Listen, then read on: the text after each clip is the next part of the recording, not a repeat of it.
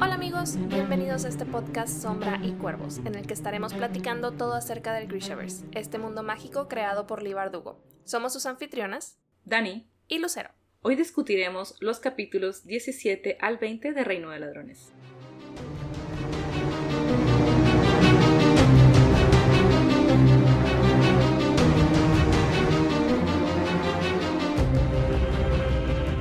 Nuevamente bienvenidos y gracias por acompañarnos en esta nueva emisión que es nuestra sexta sesión discutiendo Reino de Ladrones. Ya estamos justo en la mitad y las cosas se ponen más complicadas cada vez. Hay varios eh, sorpresas, varios giros que no nos esperábamos y es solo la mitad. Es solo la mitad, queda mucho más por descubrir y pues bueno, comencemos, nos quedamos con Inés y Nina eh, llegando a los hilos de Arrecife Dulce, me parece que es el nombre. Sí, así Sí. es. Y ah, pa- pa- pasan varias cosas aquí. Uno, el hecho de que Nina haya, haya tenido la apertura de contarle que sus poderes no son iguales, no le dice exactamente cómo, pero sí de que, oye, solo pues no confíes tanto, ¿no? De que No, no te, no caigas. sí, nada más no te caigas, no te voy a poder arreglar. Entonces, sí, es, es ese punto. Sabemos que es difícil para Nina, entonces el hecho que ya lo, lo esté compartiendo con Inés me gustó porque se, se mostró vulnerable, pues. Y la respuesta de Inés fue, fue lo mejor, de verdad la amo y me gusta mucho la forma en que, en que siempre tiene las palabras correctas para sus amigos. Sí, que, o sea, como que esa, esa seguridad que le muestra a Nina, no, de tú no te preocupes, o sea, no hay guerrera más feroz con o sin poderes. Nuevamente, ¿no? Mostrando como esta, pues, la amistad tan estrecha que tienen, ¿no? Que han formado a, través de estos años y la confianza sobre todo, ¿no? Porque pues Inés básicamente se va a poner en manos, bueno, se estaría poniendo, ¿no? En manos de Nina por si llegase a suceder algo, pero el hecho ya de saber de que, bueno, Nina ya no está como en la capacidad de ayudarla como tal, pues puede que haga las cosas un poquito más complicadas, pero como quiera el trabajo se va a hacer y, y me, me da gusto, ¿no? Que le dé como esta, esta confianza de todo sale, tú no te preocupes. Que por cierto, me da mucha risa esta interacción que tienen eh, cuando Inés hace el comentario de da igual la altura de la montaña, la subida es la misma. Y Nina sale con comentarios como muy razonables de no, no, no, técnicamente no necesitas cuerdas, necesitas picos. Y Inés le dice, a ver, te estás comportando muy metallas. Y Nina como que se, se altera, ¿no? De, no, voy a tener que comer muchos waffles para compensar esto. ya, ya se está, la está alterando, ¿no? Juntarse tanto con metallas. Es que se contagia. se contagia la, ¿qué? La, la razón, la seriedad.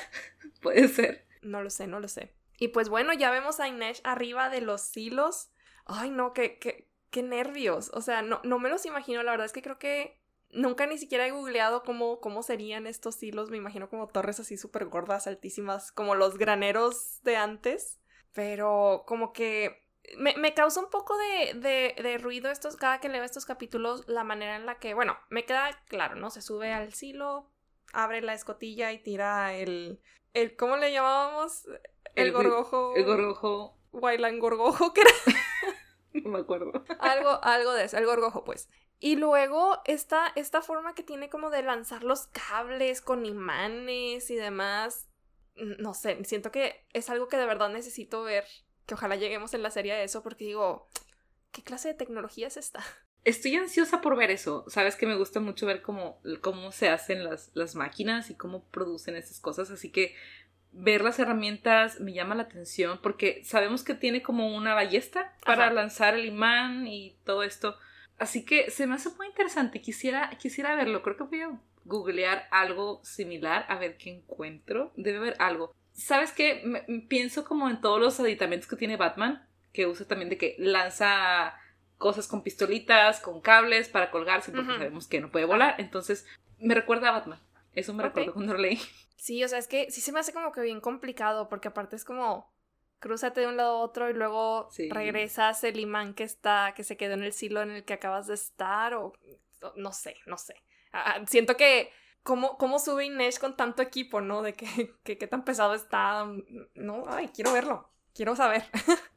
¿Y qué te parecen todos estos flashbacks que tenemos al pasado de Inés? Digo, ya no es la primera vez, ¿no? Que, que viajamos a, a, su vida en el pasado con su familia, su entrenamiento, pero en esta ocasión tuvimos la oportunidad como de conocer ese momento o, esa, esa relación, ¿no? Que tiene con, con la cuerda, que me gusta mucho este eh, como esta reflexión que, que, hace, me parece que es algo que le decía la mamá, ¿no? De que puedes entrenar para eh, los trapecios y cosas así, pero para la cuerda tenías que haber como nacido para ello. Todos los recuerdos de Inés con su familia me encantan.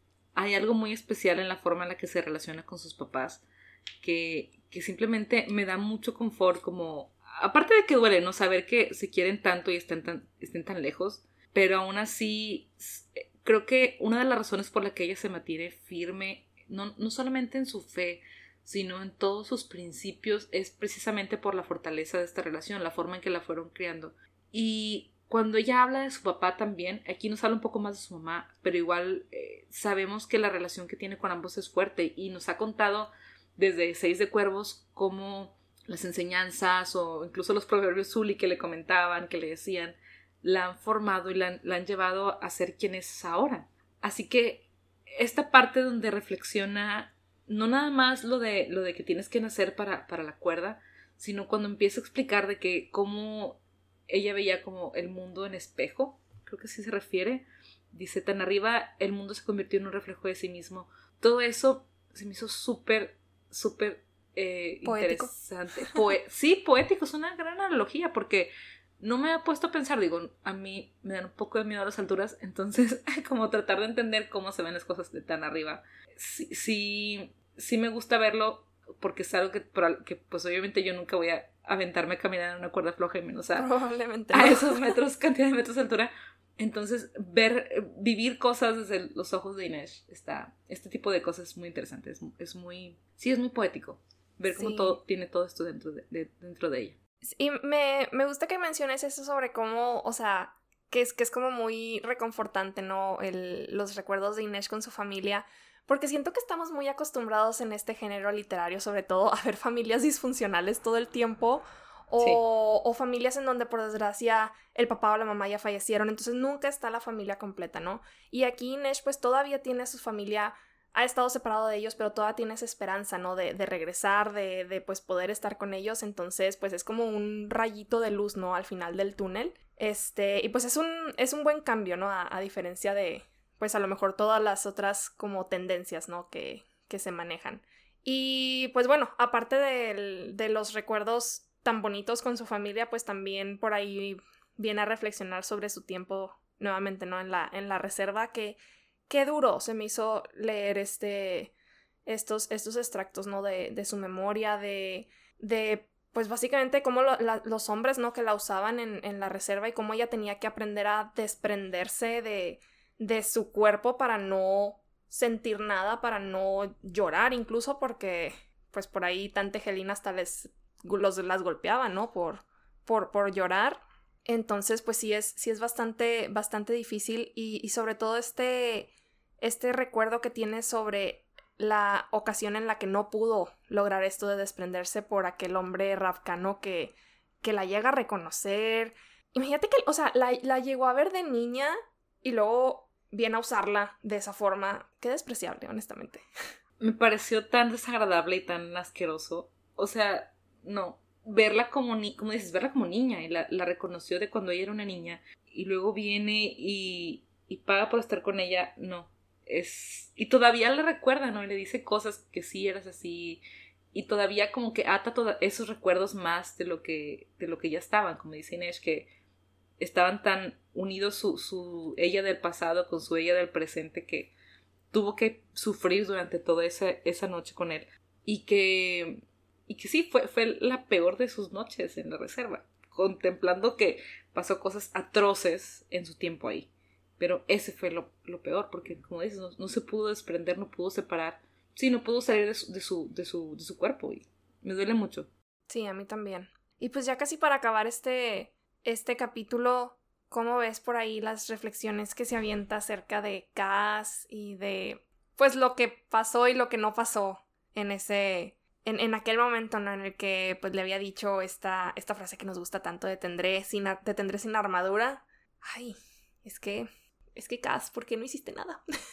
Pero incluso dice ella, o sea, ¿qué tal si le hubiera respondido?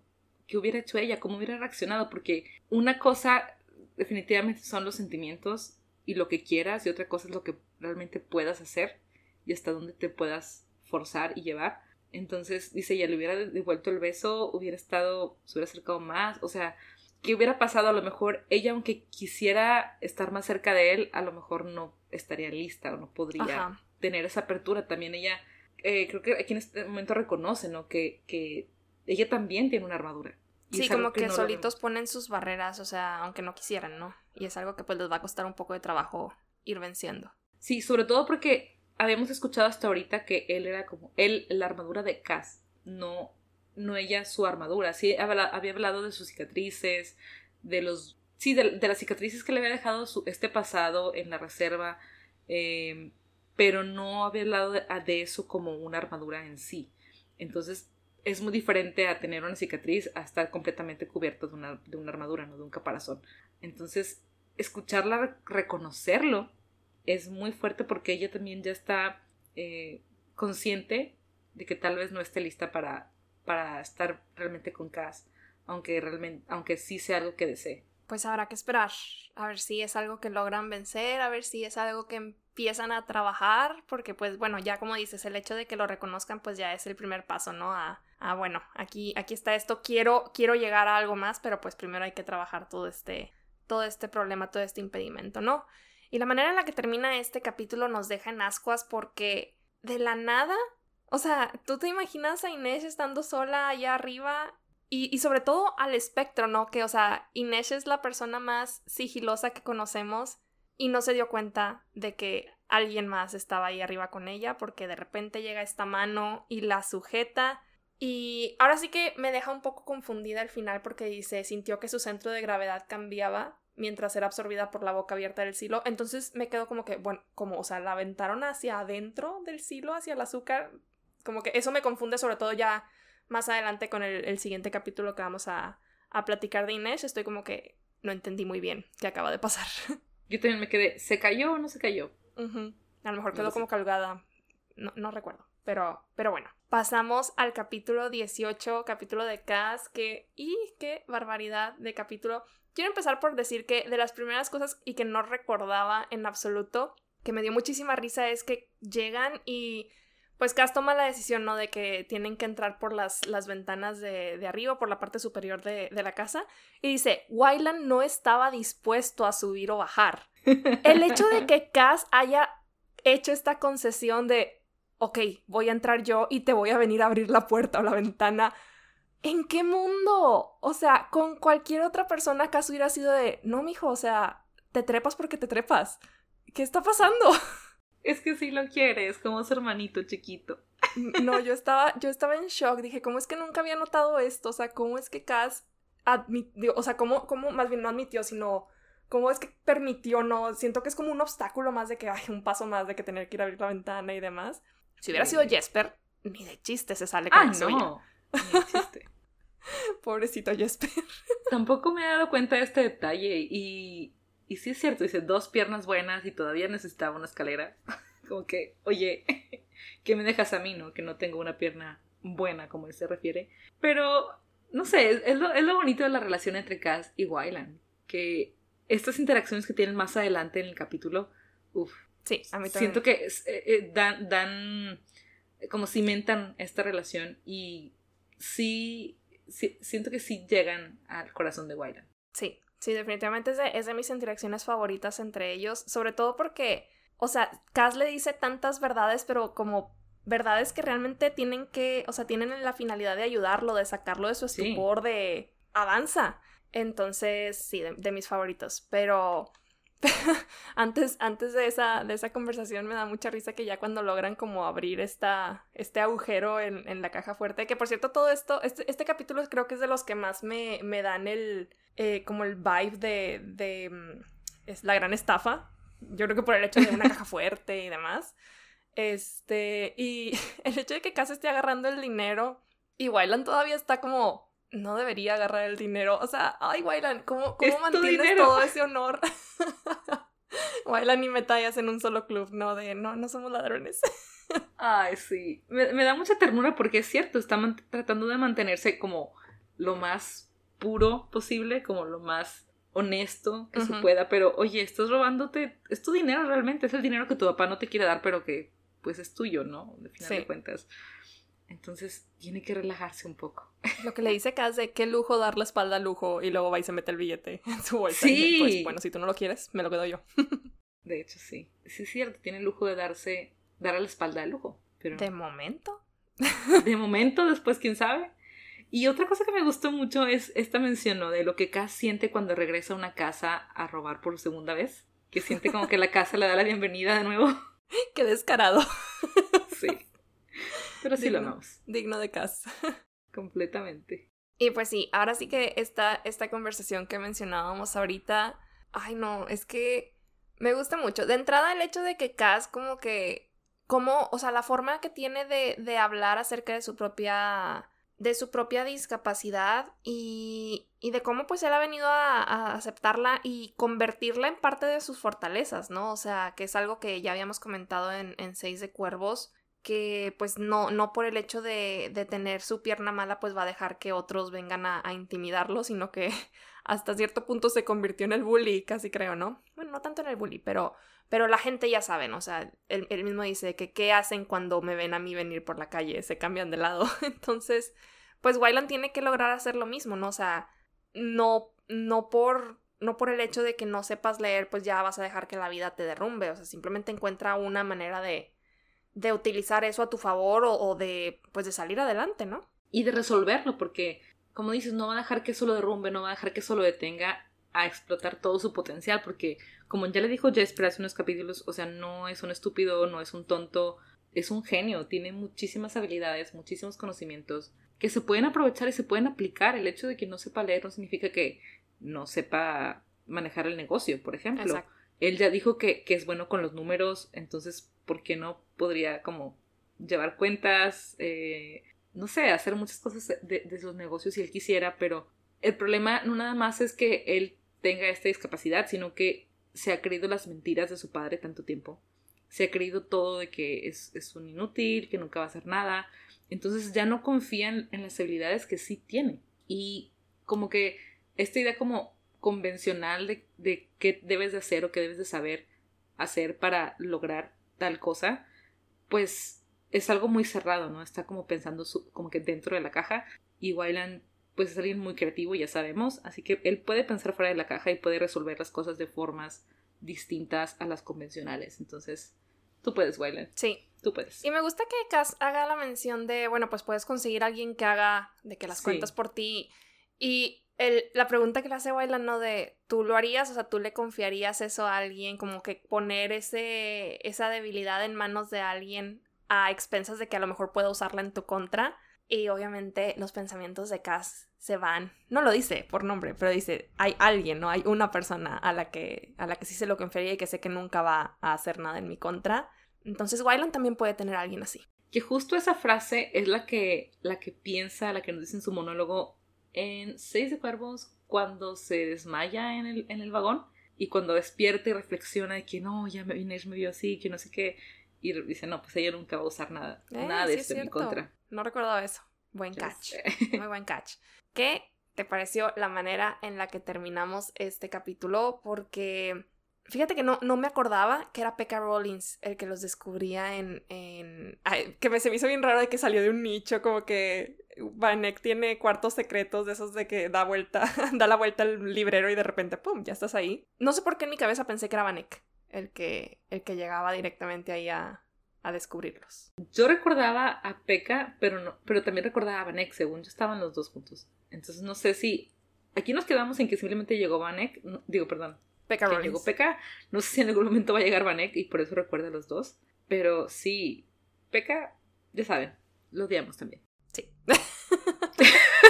Todavía, es, que siento que no hemos visto tanto de Pekka Rollins en el presente. Hemos visto todo desde, o sea, desde el punto de vista de Cass en, en, el pasado.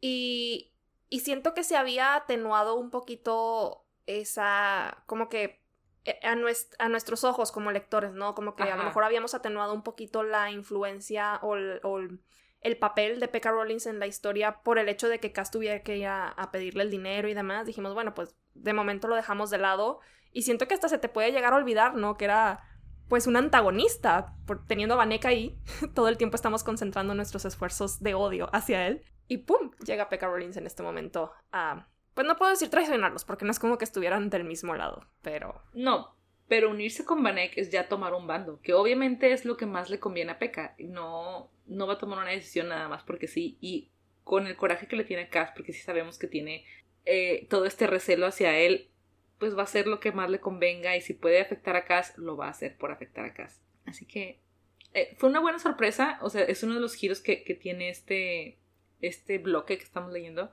y, no sé, es, es, es peca, es desagradable. Tendrá a lo mejor sus, sus utilidades, como ya lo vimos, pero sigue siendo bastante desagradable. Definitivamente.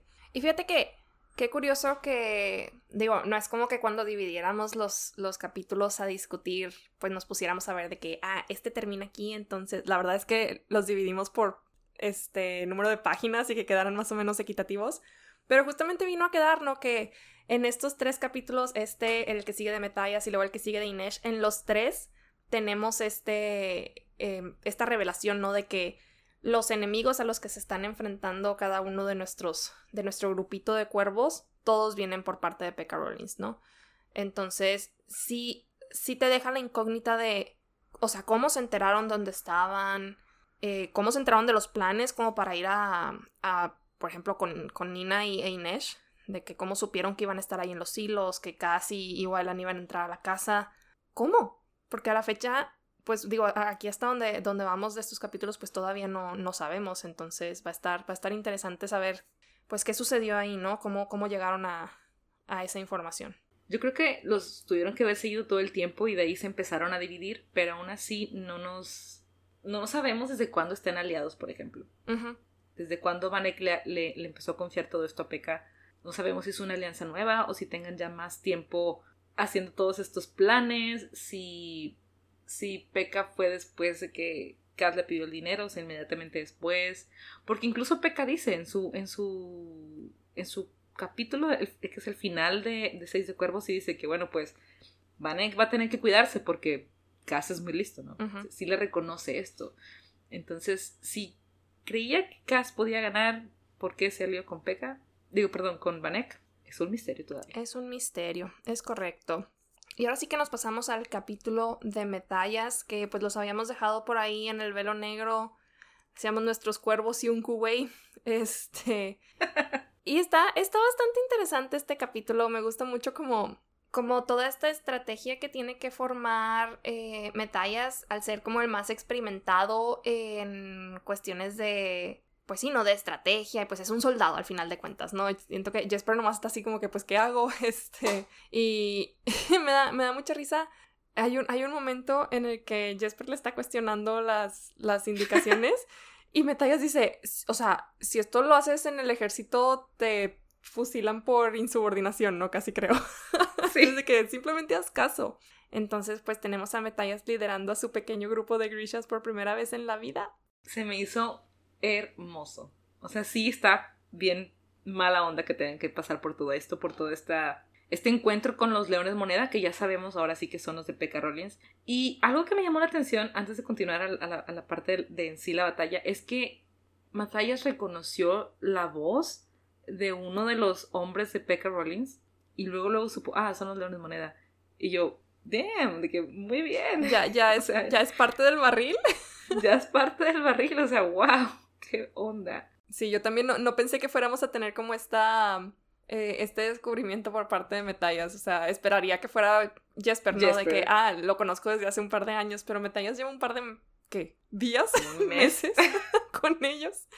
Entonces, pues bueno, él muy bien, pero sí, muy mal del ataque todo. Ay, es que qué, qué, qué estrés. Me, me, causó mucho conflicto cuando se van como a las catacumbas y quedan encerrados no sé, me dio claustrofobia de que de por sí están encerrados en una tumba y luego te voy a tener que meterte más a fondo y quedarte como sin salida.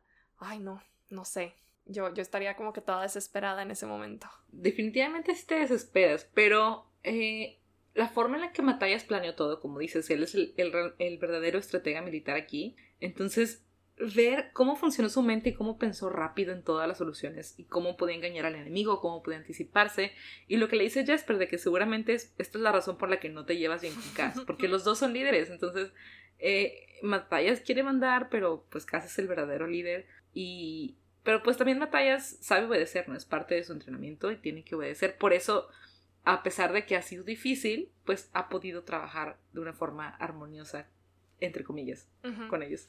Em, pero sí, ¿cómo pudo resolver todo? ¿Cómo pudo pensarlo luego, como aprovechar esta superstición que tienen de, que Velo Negro está embrujado? Y pensando que, bueno, el, tengo, ¿qué, recursos tengo, no? Eh, y ver el poder Grisha como un recurso para la batalla, que debe ser muy difícil para él.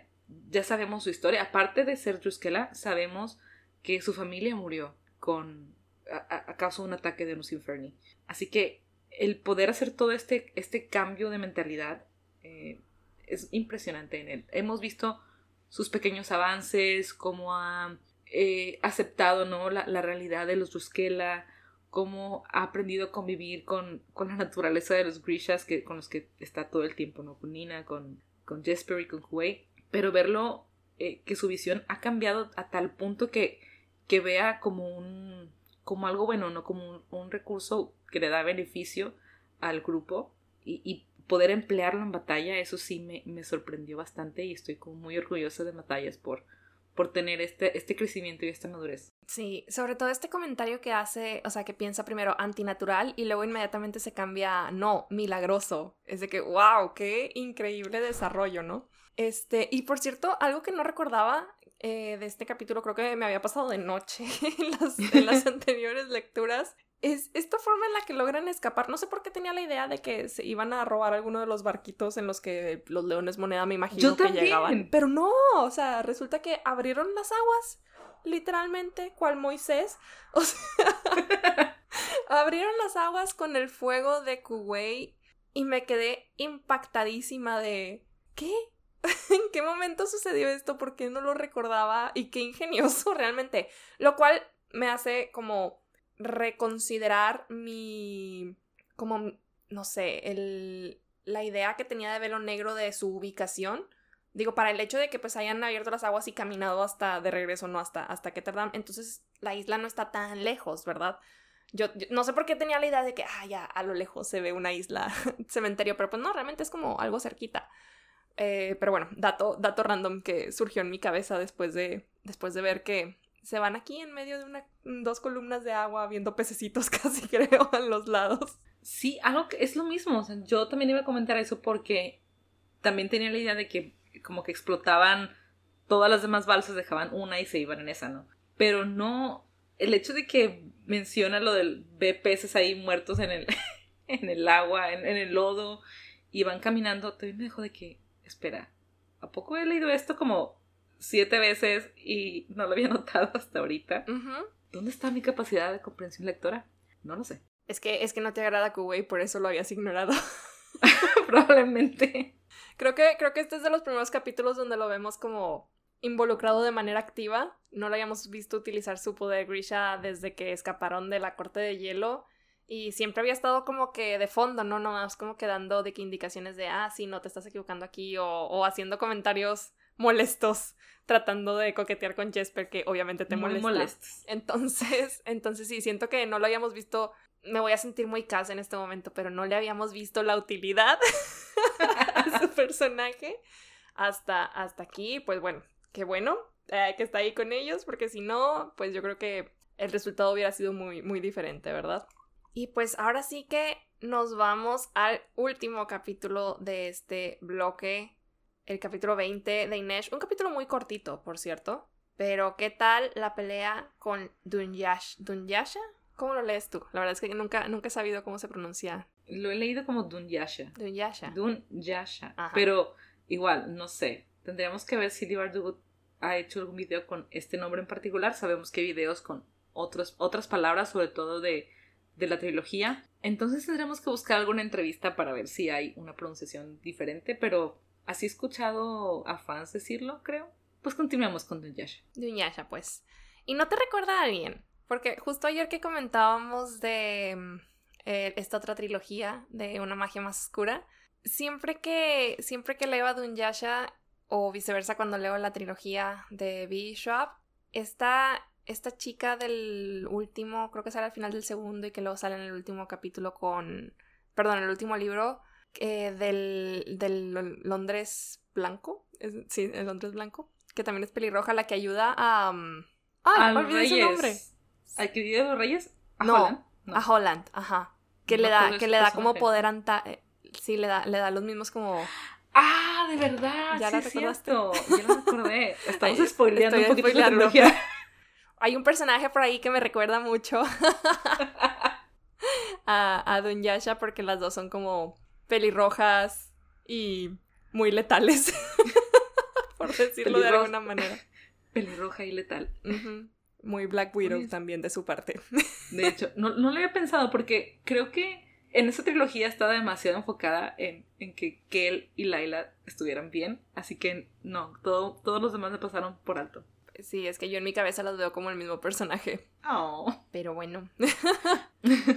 sí, no, este, este capítulo por cortito que estuvo, siento que está súper lleno de acción y, me, me, deja súper nerviosa por Inés porque perdí la cuenta de cuántas veces la hirió con, con las estrellitas, estos, no recuerdo sus nombres, y con cuchillos y demás. Y el hecho de saber que hay alguien más que tiene la capacidad de enfrentar a la mismísima Inés arriba de una cuerda, o sea... Sobre todo eso, sabemos que hay otros peleadores y nos imaginamos que hay quienes tengan un entrenamiento, como dice ella, más, más técnico. Ella aprendió a pelear por necesidad para sobrevivir, la aprendió en el barril.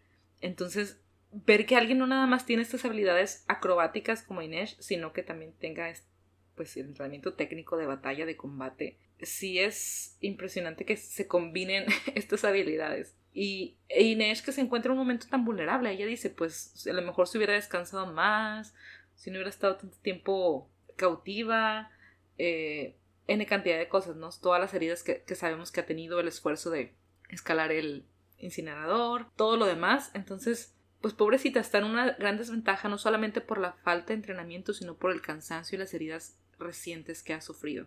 Así que sí, igual yo no, no intenté contarlas porque siento que cada vez que le pegaban como que me, me estresaba y me angustiaba. Ay, pero no sé, es un, es un capítulo con mucha acción. Y me, algo que me gustó bastante es la forma en la que Inés, dentro de la batalla, y en parte por tratar de distraerla, pero también una reflexión verdadera que está haciendo es decirle, ¿no? Oye, te están utilizando, Evanek no merece tu habilidad, y ya le, le revela, ¿no? Que es Roles quien, quien paga. Pero esta Dunyasha está como feliz de pelear, ¿no? De que mis muertes son la gloria y... Ay, que por cierto, cada, cada que leo este capítulo digo, imagínate un, un enfrentamiento de palabras entre Cass y Dunyasha siento que los dos salen con sus frases acá súper extravagantes. La Dunyasha también aquí en este al inicio de nuestro trabajo es la muerte y es sagrado y... Pues ya lo dijo Pekka Rollins, Cass Breaker, filósofo, filósofo y ladrón. Ay, no, no. Tan dramáticos personajes que nos vinimos a topar aquí, salidos de quién sabe dónde. y pues ahora sí que este capítulo nos deja en un punto muy, muy, muy estresante y no era nuestra intención que nos quedáramos en semejante cliffhanger, pero, pero pues hasta ahí nos vamos a quedar en que Inés, pues entre tanto golpe y demás, y luego va la Dunyasha a quitarle el imán, pues va a caer. Entonces nos vamos a quedar con la duda de qué va a pasar con Inés. Justo en el primer capítulo que vimos de Inés en este bloque decía que como que ya viendo las circunstancias no le hubiera importado un poquito de seguridad después de haberle negado tantas veces a Cass que no necesitaba la red.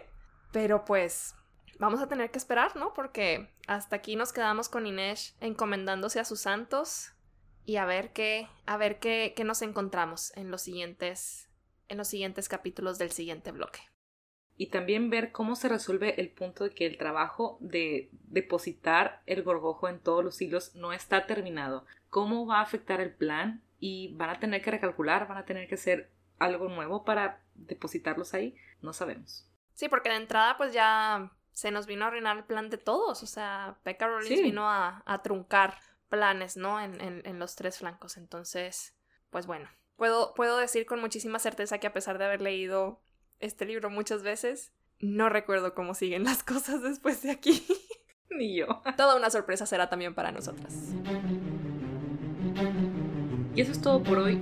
Muchas gracias por escucharnos y nos esperamos la próxima semana donde vamos a estar discutiendo los capítulos del 21 al 24. Les recordamos como siempre que si aún no nos siguen en nuestras redes nos pueden encontrar en Instagram, en Twitter y en YouTube como Sombra y Cuervos. Y sin más por el momento nos despedimos, sin llantos, sin funerales.